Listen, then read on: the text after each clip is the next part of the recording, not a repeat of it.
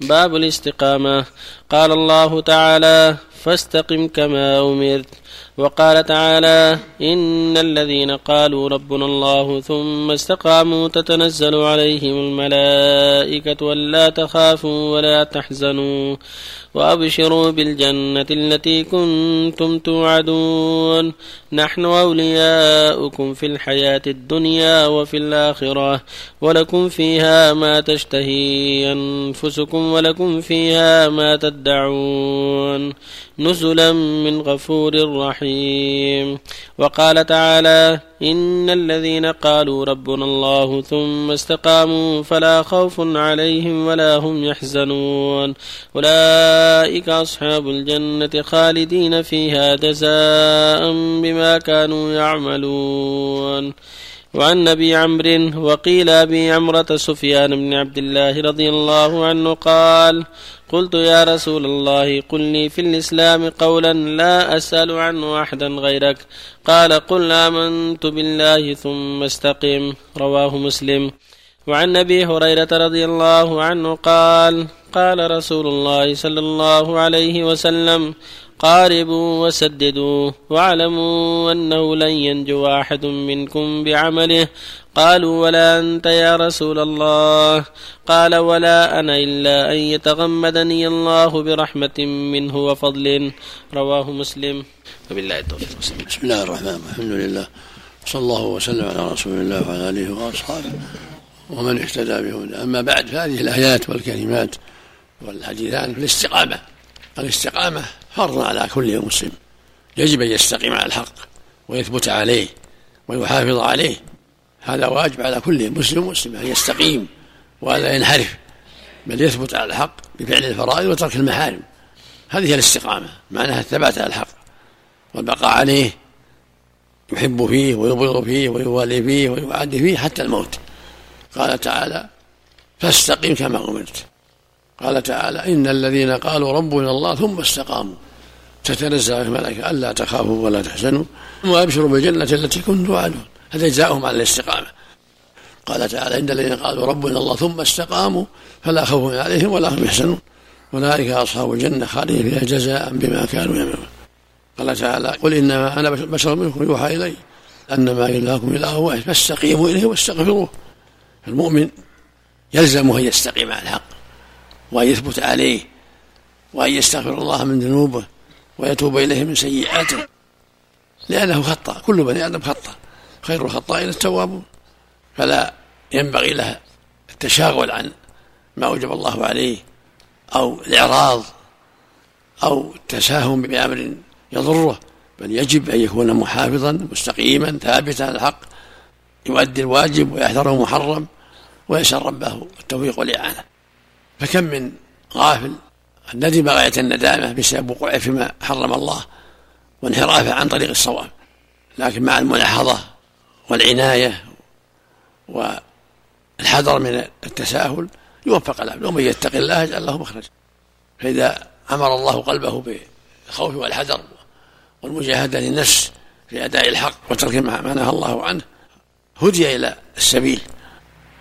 يقول صلى الله عليه وسلم ما سئل قال له يا رسول الله قل لي في الإسلام قولا لا أسأل عنه أحدا غيرك قال قل آمنت بالله ثم استقم. يعني آمن بالله ربك آمن بالله ربك واستقم على طاعته وتوحيده. فإن العبد خلق ليعبد ربه وأمر بذلك فلا بد أن يستقيم.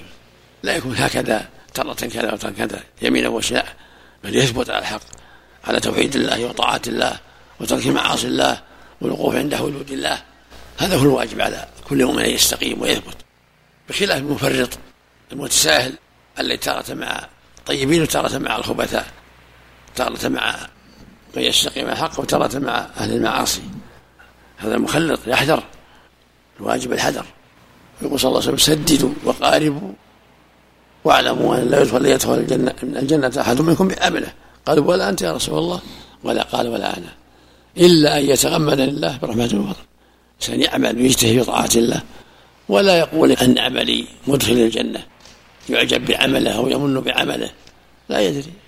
قد يحبط عمله وهو لا يشعر ولكن يحذر ويستقيم يجاهد يسأل ربه التوفيق. وهذه الأخلاق هي أخلاق أهل الإيمان وأهل الاستقامة.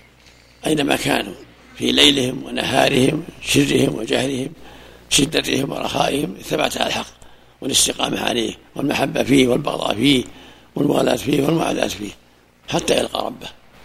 كما قال فاستقم كما أمرت. قال إن الذين قالوا رب الله ثم استقاموا ثم ثبتوا على الحق وساروا عليه تتنزل الملائكة.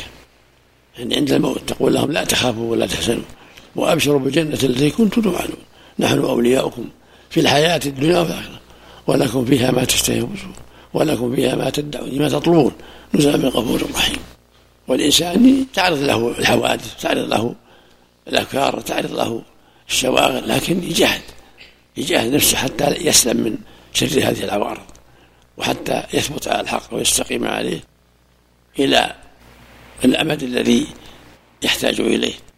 لا يطول عليه الأمد فيقسو قلبه ويعرض عن العمل بل يجب أن تكون في جميع أحوالك ثابت على الحق مستقيما عليه حذرا من خلافه حتى تلقى ربك. ولا سيما أيام الاستقامة أيام الفضائل. يكون الإنسان فيها أكثر كرمضان وعشر الحجة يكون فيها جهود الإنسان أكثر وأبلغ. وفق الله جميعا بارك الله فيكم. رجل اشتهر بالكذب هل يقال إنه صدق وهو كذوب؟ إذا كنت تعلم أنه صدق لا تقوله إذا كنت تعلم أنه صدق في هذا الشيء. ولا لا؟ لا لا تقوله تقول احذره ترى كذاب. ما تكونش غيبة يعني؟ إذا كنت تعلم أنه صدق في هذا الشيء. نعم. وكذاب في غيره يقال كلام. قوله وهو كذوب وهو كذوب. هذا مثل قال النبي الشيطان. لما علم أبا هريرة آية الكرسي عند النوم قال صدقك وهو كذب نعم. الشيطان من طبيعة الكذب والخديعة للناس. فهكذا الكذاب من الإنس.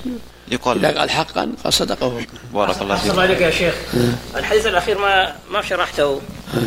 واعلموا أنه لن ينجو أحد منكم بعمله. تقدم. هذا هو. يعني أن العمل سبب.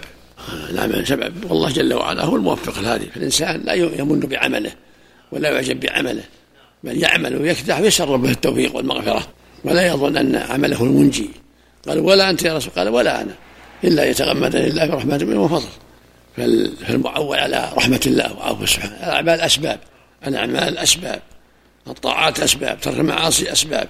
والتوفيق بيد الله هو الذي يوفق وينجي ويرحم سبحانه وتعالى. بعض الجماعات يهتم بالأخلاق وأكثر مما يهتم بالتوحيد ويدعو إلى التوحيد. هل هذا صحيح؟ حسن الله عليك؟ يعلم يعلم أهم شيء التوحيد أول. ثم بقية الواجبات من صلاة وغيرها. مع ترك المحارم التي أعظمها الشرك. الأخلاق يكون يجتهد في حسن الخلق يجتهد في السخاء والجود في طيب الكلام. هذا تكميل. يقولون التوحيد كل الناس مسلمون حتى ولو كانوا صوفية أو غيرهم. هذا من ثم يقول التوحيد أيضا هذا من الجهل. يقول التوحيد ينفر الناس والتوحيد هذا من الجهل. هذا دعواهم. هذه دعوة الرسل. نعم. دعوة الرسل إلى التوحيد. والذي يرى أن التوحيد منفر نعم. قد يحتاج. هذا هذا من إخوان الجاهلية. من الجهلة مثل أبي لهب وأبي طالب وأشباهه الذين ابتعدوا عن دعوة إلى التوحيد حتى لا ينفروا آباءهم وإخوانهم. الله أكبر.